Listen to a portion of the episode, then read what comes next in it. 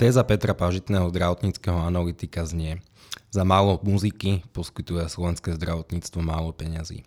Situácia v zdravotníctve je vážna a okrem iného momentálne Lekárske odborové združenie podalo výpovede takmer 2000 lekárov a tento stav ešte nie je konečný.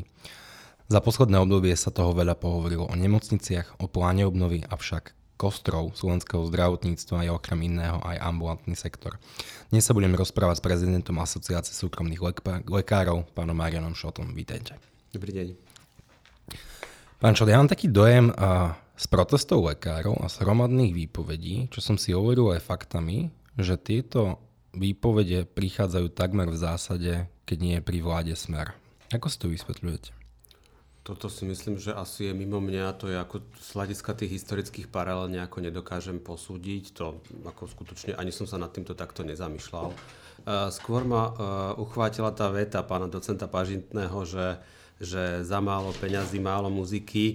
Ja osobne si myslím, že za málo peňazí ešte stále poskytujeme veľa muziky, pretože si myslím, že tí ambulantní poskytovatelia stále to berú tak akoby citovo a proste stále majú na pamäti toho pacienta a myslím si, že to je možno kameň úrazu a naša slabina, že proste pre nás je vždycky ten pacient na prvom mieste, aj keď určite možno všetci poslucháči si budú myslieť, že z vlastnej skúsenosti to tak nevidia, ale myslím si, že gro ambulantných poskytovateľov, keby fungovali kvázi v kapitalistickom svete v úvodzovkách, tak by už určite takto nefungovali. Pretože je to skutočne postavené na tých ambulantných poskytovateľoch a je to postavené na tom, že oni sú tí, ktorí sa starajú o tých pacientov, aj napriek tomu, že majú mnohokrát tie platby až neskoro alebo veľmi neskoro, ak vôbec ešte za to platby majú.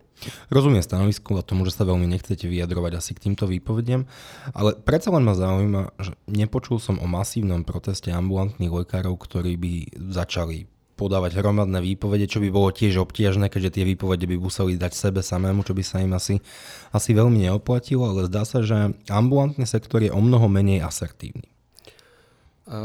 Po tejto stránke si myslím, že ambulantný sektor ťahá za kratší koniec a napriek tomu keď som rozmýšľal o tom, že ako to funguje, myslím si, že máme taký spoločenský dlh voči ambulantným poskytovateľom ako takým, pretože mnohokrát sú ambulantní poskytovatelia veľmi zaznávaní, stále sú kvázi na okraji spoločnosti, napriek tomu, že teda, že keď niekto potrebuje nejakú zdravotnú starostlivosť, je skutočne v prvom rade za tým všeobecným lekárom alebo špecialistom ambulantným. To znamená, že číslo, ktoré my hovoríme, že 60% a viac zdravotnej starostlivosti je poskytovaných v ambulantnej sfére, nie je určite prehnané. Ak to zoberiem z pohľadu tých lekárov a tých výpovedí, tak som to pochopil z jedného pohľadu, že tým nemocničným lekárom je to veľmi ľahké podať tú výpoveď, lebo oni nie sú konfrontovaní s tým pacientom. Oni proste podajú výpoveď a nemocnica sa za nich musí postarať. Ambulantný poskytovateľ, pokiaľ kvázi pristúpi k akému takému protestu, tak viac menej je stále konfrontovaný s tým pacientom. To znamená, že poprvé on môže spraviť iba jedno radikálne riešenie, podať odvolanie alebo zrušenie povolenia na vyšší územnosprávny celok. Tým pádom celá kaskáda padá, to znamená, že celá jeho firma krachuje, celá jeho firma je v strate, pretože nemá žiadne finančné zdroje. Nemocničný lekár, keď podá výpoveď, má dvojmesačnú výpoveď. Alebo kratšiu. Ja ako ambulantný poskytovateľ, pokiaľ poviem, že stop, tak vyplatí mi zdravotná poisťovňa to, čo som odrobil, ale už nedostanem ani korunu navyše. To znamená, že žiadne, že odstupné, alebo odchodné, alebo 2 mesiace, alebo sem, ako určite, ale samozrejme náklady, ktoré ja mám, tie mi budú pokračovať ďalej. To znamená, že ten ambulantný poskytovateľ je v absolútnej nevýhode. To znamená, že on si musí veľmi dobre rozmyslieť, či podá nejakú výpoveď, či prestane pracovať, lebo aj dovolenka pre ambulantného poskytovateľa znamená náklad, pretože on musí zaplatiť v v tom období niekoho, kto za ňo bude pracovať, alebo teda si to odpracuje potom, že keď sa vráti do práce. Samozrejme, ak pracuje tak, že niekoho tam zamestná, tak to je dvojnásobná platba, ktorú musí zabezpečiť alebo zaplatiť za to, že on má dovolenku. To znamená, že keď to zoberieme, že ambulantní poskytovatelia, aj keď aj moji pacienti mi vytýkajú, že bol som preč, mal som dovolenku, nebol som tam jeden deň, aj dneska teoreticky by to mohli povedať, že som tam nebol. Takže určite tí ambulantní poskytovatelia nemajú to také jednoduché, ako si to predstavujeme. A samozrejme, keď to zoberieme aj z toho finančného hľadiska, nikdy sa ambulantný poskytovateľ nedokázal vyrovnať platom nemocničnému lekárovi ani ambulantná sestra, nemocničnej sestry. Vy ste spomínali aj to, že ambulantní lekári poskytujú takmer 60% zdravotnej starostlivosti.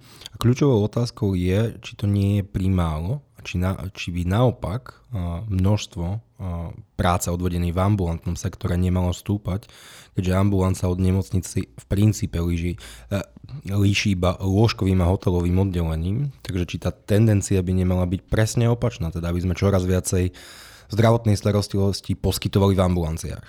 Ja si myslím, že to je celospoločenský trend, aby to číslo stúpalo. Ja si myslím, že to je možno, že aj viacej ako tých 60%. My sme to zrátali a odhadli, že zhruba 60% a viac, ale skutočne si myslím, že je to väčšie percento, pretože to, čo začína v ambulanciách, to väčšinou, či už je to u všeobecného lekára, následne u špecialistu, do tej nemocnice sa ten pacient dostáva až tej krajnej núdzi, kedy už ambulantne sa to buď nedá vyriešiť, alebo možno treba k nejakému operačnému riešeniu pristúpiť a to sa niekedy ambulantne nedá.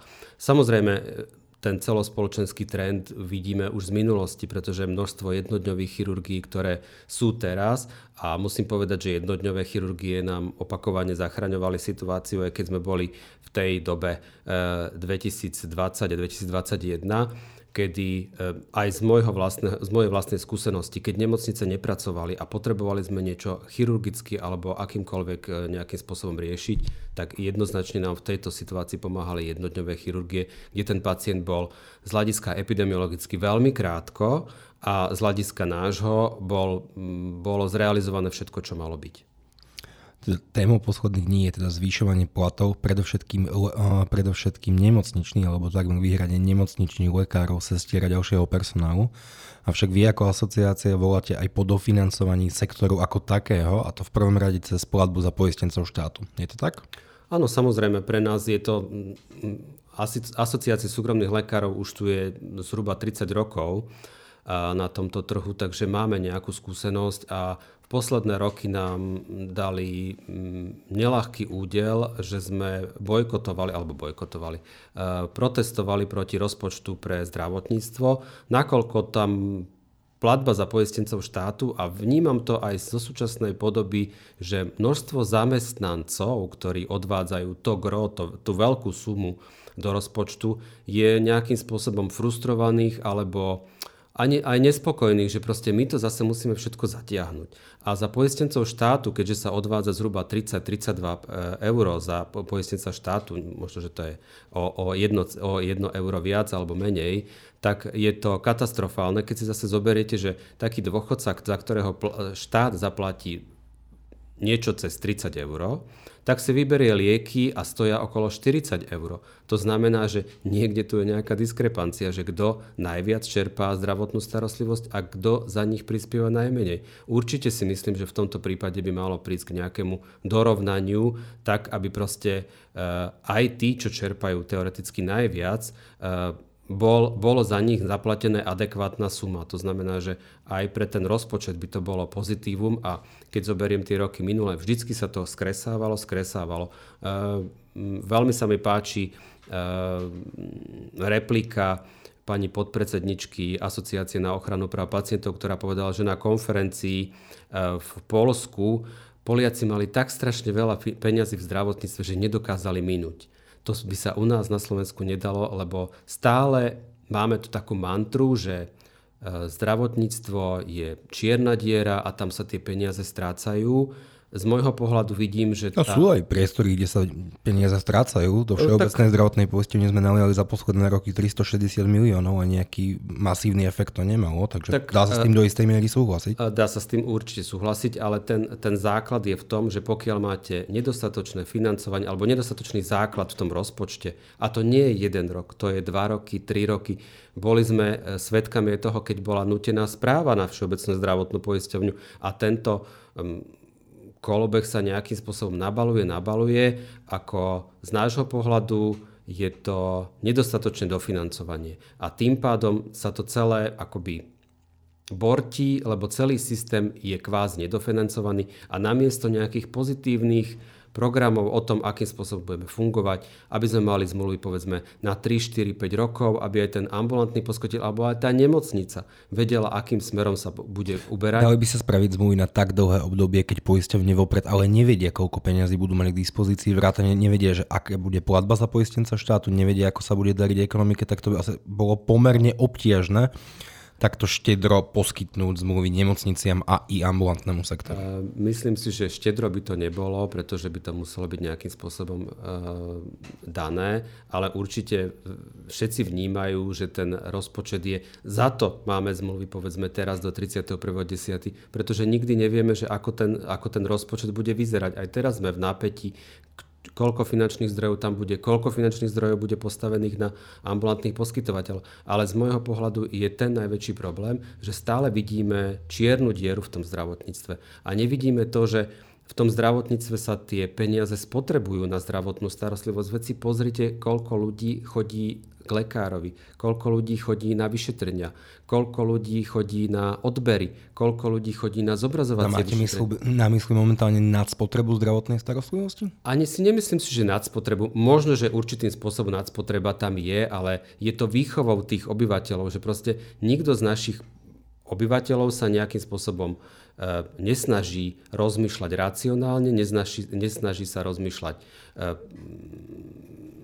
v prospech svojho zdravia, stále má tendenciu a bohužiaľ to narážame na to, že všetci politici radia pacientom, že máte na to právo, máte na to nárok. Ako pacient na jednej strane má nárok na všetko, ale samozrejme na druhej strane ten poskytovateľ je škrtený. Nesmieš mu to spraviť, nesmieš mu to dať, musíš ušetriť na lieky. Aj posledná revízia úhrad, ktorá hovorí o úspore viac ako 400 miliónov, je podľa mňa smiešná, pretože zase sa to nepodarí ušetriť. Zase sme tu vytvorili nejaký priestor a možno teoreticky, že budeme môcť ušetriť, ale nemáme šancu ušetriť.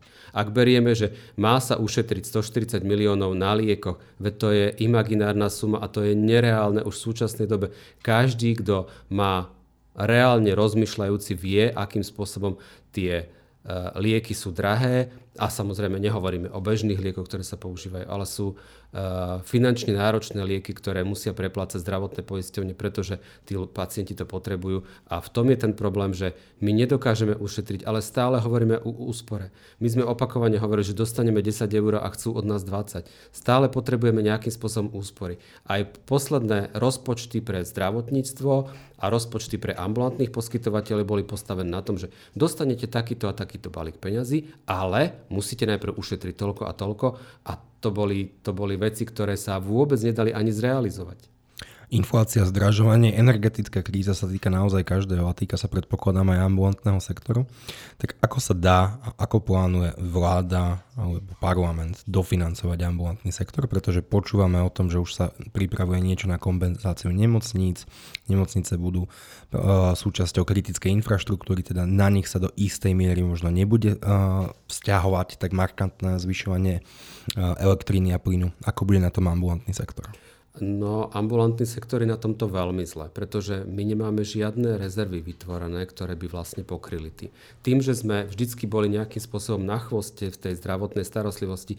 A v tejto súvislosti musím povedať, že mnohokrát sme zažili veľa polopravd a nepravd, ktoré sa uverejňovali. Koľko finančných zdrojov dostávame do ambulancie, že to je náš plat, že proste my tu nevieme, čo s peniazmi riešiť. Teda sa písalo, že keď ambulancia má obrat 10 000, tak bolo napísané, že je to plat lekára a sestričky? Áno, presne tak to bolo postavené a pritom je to veľká chyba, že to niekto takto prezentoval, lebo zavádzal celú spoločnosť, pretože ak dostane 10 000 na ambulanciu, to je už ambulancia, ktorá skutočne má aj nejaké obrovské prístrojové vybavenie. Či už je to gastroenterológ, či je to už nejaká špeciálne zariadená ambulancia, či už kardiologická alebo iná. To znamená, že ja si myslím, že u všeobecného lekára, primárneho pediatra sme sa nikdy k takýmto sumám nedopracovali a treba si uvedomiť, že to je suma, ktorú dostane ten poskytovateľ na za tú zdravotnú starostlivosť, ktorú zrealizoval, a z toho musí zaplatiť v prvom rade, alebo beriem to tak, že my riešime v prvom rade tie platby, ktoré potrebujeme zrealizovať. To znamená za energie, za teplo, za nájom, za dodávateľov, ktorí nám dodávajú materiál, a potom musíme riešiť zamestnancov. To znamená, že najprv sú tie sestričky a po prípade laboranti alebo prípadne nejaký iný administratívny personál. Recepčné. Trebárs, ako je u nás. A potom, čo zostane, tak z toho môžeme zrealizovať tú platbu alebo vyplatiť si plat. Pretože ja nemôžem spraviť to, čo nemocnica, že neuhradím zdravotnej poisťovni, že neuhradím sociálnej poisťovni, že nezaplatím dane, že nezaplatím dodávateľovi za elektrinu, za plyn a budem sa tváriť, že ja som ambulancia, mne neodpojíte.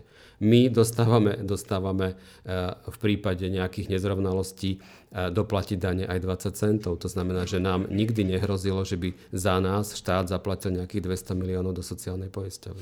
Hrozí nám kolaps ambulantného sektoru v prípade, ak sa nenájde riešenie dofinancovania zdravotníctva a i možno nejakých kompenzácií za zvýšené energie? Určite áno, pretože ambulantní poskytovatelia už skutočne melú z posledného. V prípade nejakej energetickej krízy to nie je otázka toho, že ja si dám nižší plat. To je otázka toho, že ja už nebudem mať šancu zaplatiť tie platby za energie, či už je to elektrina alebo plyn. Aj naši poskytovatelia nám posielajú teraz, že to sú enormné sumy, ktoré dostávajú ako predávky zaplatiť za elektrinu, pokiaľ je to povedzme nejaká chirurgická ambulancia, pokiaľ je to nejaké rentgenové pracovisko, pokiaľ je to nejaké CT pracovisko, laboratórium, ktoré fičí na elektrine 24 hodín denne, pretože tie stroje nemôžete vypnúť. To znamená, že ak im stúpli náklady o 100-150%, tak on nemá finančné zdroje, aby to utiahol. Buď teda štát zrealizuje to, že teda nejakým spôsobom sa zastropuje energia. Ja nie som ekonóm ani národohospodár, čiže buď nejakým spôsobom sa tým poskytovateľom spraví nejaká úľava alebo nejakým iným spôsobom, alebo budú musieť potom spraviť tak, že skončia, lebo sa dostanú do exekúcií kvôli tomu. Zatvoria sa ambulancie? Tak v tomto prípade už nemáte inú šancu, lebo vy ste na jednej strane ambulancia, to je síce fajn, ale na druhú strane ste podnikateľ. A to znamená, že keď sa podnikateľ dostane do dlhov a nezaplatí faktúry, tak sa stáva dlžníkom a hrozí mu exekúcia. Vieme povedať, koľkým percentám ambulancií tento scenár hrozí?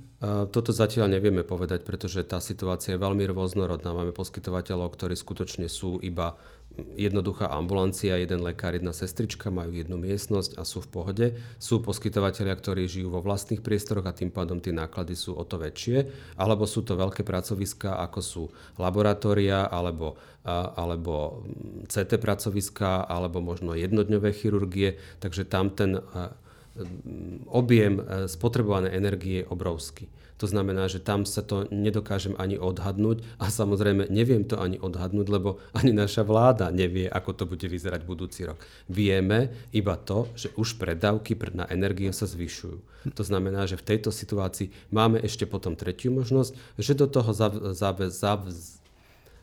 zapojíme aj pacienta, to znamená, že bohužiaľ, aj keď nie sme s tým spokojní, bude musieť pacient byť súčasný tej zdravotnej starostlivosti, ak teda chce, aby tá ambulancia tam bola. Ako si to vieme predstaviť, že pacient príde povedzme na gastroskopiu a gastroenterológ mu povie, že v poriadku, doplatok je taký? Áno, určite áno, pretože si to rozráta a pokiaľ chce svietiť a kúriť a chce pre toho pacienta ten komfort, už nemá inú šancu, ako to ubrať na svojom plate, pretože ten jeho už plat je minimálny. A treba si povedať, že ja by som si možno dal, že povedzme zdám 0 a moja domácnosť bude fungovať na čom?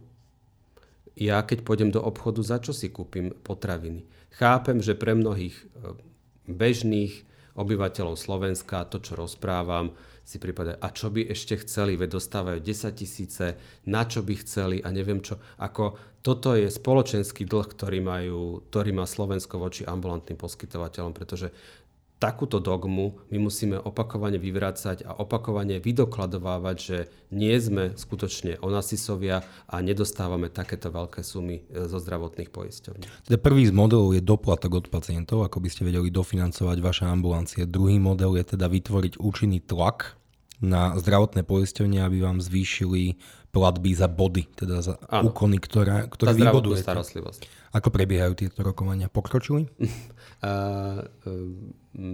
Náš pán inžinier, náš ekonóm to nazval, že kolo mlínske, lebo to je väčšinou taký kolobeh a skutočne musím povedať, že asociácie tu skoro 30 rokov a po tejto stránke sa ten kolobeh alebo to kolo mlínske žiadnym spôsobom nezmenilo. To znamená, že ministerstvo zdravotníctva nás pošle na zdravotné poisťovne. Zdravotné poisťovne, že nemáme finančné zdroje, musíte sa obrátiť na ministerstvo financií. Ministerstvo financií vás pošle preč, pretože to si máte riešiť s ministerstvom zdravotníctva a takto to ide dokola. A takto to funguje? A takto to funguje. Takto to funguje, opakovane to takto funguje. Čiže aj momentálne za súčasnej vlády vy idete za 3 zdravotnými poisťovňami, ktoré vás pošlú za pánom Lengvarským, od pána Lengvarského idete k pánovi Matovičovi, oni nemajú najlepšie vzťahy, takže tam to končí? Áno, to je jedno, či sa to volá tak alebo tak, ale tie vzťahy sú opakovane veľmi zlé a za to hovorím, že pre mňa nie je najväčší problém to, že alebo áno, je pre mňa problém, že v zdravotníctve je málo peňazí, ale pokiaľ štátny tajomník ministerstva financií opakuje dokola a stále dokola, že v zdravotníctve peňazí dosť. Marcel Klimek, aby sme boli presní. Áno, tak pre mňa to je veľká facka, lebo buď nejakým spôsobom má špatné údaje, alebo nejakým spôsobom nepozná ten rezort a nevie, že skutočne tá zdravotná starostlivosť je tam spotrebovaná. A my ako ambulantní poskytovatelia, ktorí nemáme štátom alebo právom uznanú nejakú valorizáciu platov, my chodíme do zdravotných poisťovní viac menej poslední. A keďže zdravotná poisťovňa tiež je nejakým spôsobom obchodný subjekt, tak potrebuje mať vyrovnaný rozpočet. Tak nám povedal, že my už sme dali... Tak z môjho pohľadu my to všetky zdravotné poisťovne takýmto spôsobom hovoria, že potrebuje mať vyrovnaný rozpočet. To znamená, že keď tam prídeme, tak povedia, ale my už nemáme finančné zdroje, alebo my sme dali valorizáciu platov, my sme zaplatili tamto. Môžeme vám dať toľko a toľko, ale to... Vy to nazývate kolo mlynské, ja to asi nazvem nejaký začarovaný kruh, ktorý sa nám nedarí preseknúť a už sme načrtli dve možné riešenia a tretie je dofinancovanie sektoru zo štátneho rozpočtu. A pokročili nejak rokovania? Máte avízo, aký bude štátny rozpočet? Minister Lengvarský žiada navýšenie o 650 miliónov eur. A ministerstvo financií sa to veľmi nepozdáva a nechce toľko peňazí dodať do zdravotníctva. Tak čo sa stane, ak nedofinancujeme tento rok sektor? Pretože tá sekera, ktorá za celý rok tento a minulý vznikla, je značná. To si nedokážem asi možno až tak veľmi dobre predstaviť, pretože to už by bolo veľkým krachom.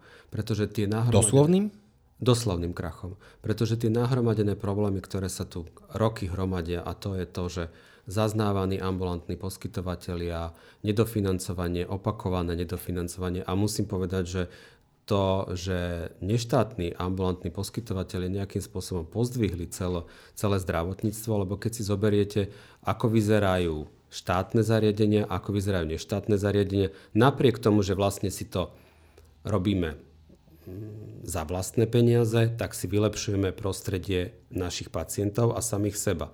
To znamená, že aj prístroje vybavenie, ktoré my si kupujeme, a tiež by sme si nemuseli kupovať povedzme sonografie alebo rozmýšľať, aké budeme mať POCT metódy, to znamená, že či budeme mať CRP na ambulancie.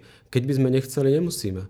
Je to v prospech toho pacienta, aby bol pacient čo najlepšie ošetrený, čo mal najlepší komfort. To znamená, že ak neštátny ambulantný poskytovateľ zo svojich finančných zdrojov vylepší čakáreň, ak spraví tam povedzme iba obyčajnú Wi-Fi zónu, ak tam spraví, že tam dá tým pacientom vodu alebo niečo také, alebo zabezpečí poprípade aj tú asistentku, ktorá sa im bude venovať a ktorá ich bude objednávať, aj to je benefit, ktorý dával ten neštátny poskytovateľ. Ktorá štátna nemocnica má takýto benefit pre pacientov? Žiadna. iba neštátni ambulantní poskytovatelia alebo neštátni poskytovatelia celkovo nejakým spôsobom vytvárajú a povznášajú celé to zdravotníctvo aj po tej stránke komfortu pre toho pacienta. Tak predtým, alebo otázku, alebo dve, dozadu sme možno vydesili ľudí, niektorí by to možno dokonca privítali, že v zdravotníctve sa obnovia poplatky. Teda keď niekto príde do ambulancie, tak mu lekár jednoducho povie, že toľko mi platí zdravotná poisťovňa a toľko potrebujem, aby ste dofinancovali. A v súčasnej situácii je tento model financovania vôbec možný? Môžete to od pacientov žiadať? Myslím si, že tá formulácia, ktorá hovorila o tých kvázi 20 korunáčkach, myslím si, že už vypadla úplne z toho zákona a nás aj valné zhromaždenie našej organizácie zaviazalo, aby sme presadzovali návrat tohto legislatívneho zámeru, pretože nemôžeme vyberať poplatky za takéto veci, alebo nemôžeme vyberať, to je zase ten handicap, ktorý my máme, pretože na jednu stranu sme... Teda legislatívne momentálne nemôžete vyberať od pacientov doplatky. Tak? Nemôžeme vyberať doplatky za zdravotnú starostlivosť. To znamená, že to chcem povedať, že pre nás je toto handicapujúce, pretože na jednu stranu sme kvázi akoby súkromníci a podnikatelia a máme si svoje veci zarobiť a neviem čo. A na druhej strane sme kvázi akoby zmluvní lekári zdravotných poisťovní. To znamená, že máme nejakým spôsobom dané platby za zdravotný výkon a legislatívne... Zastropované z hora? Zastropované z hora, to určite.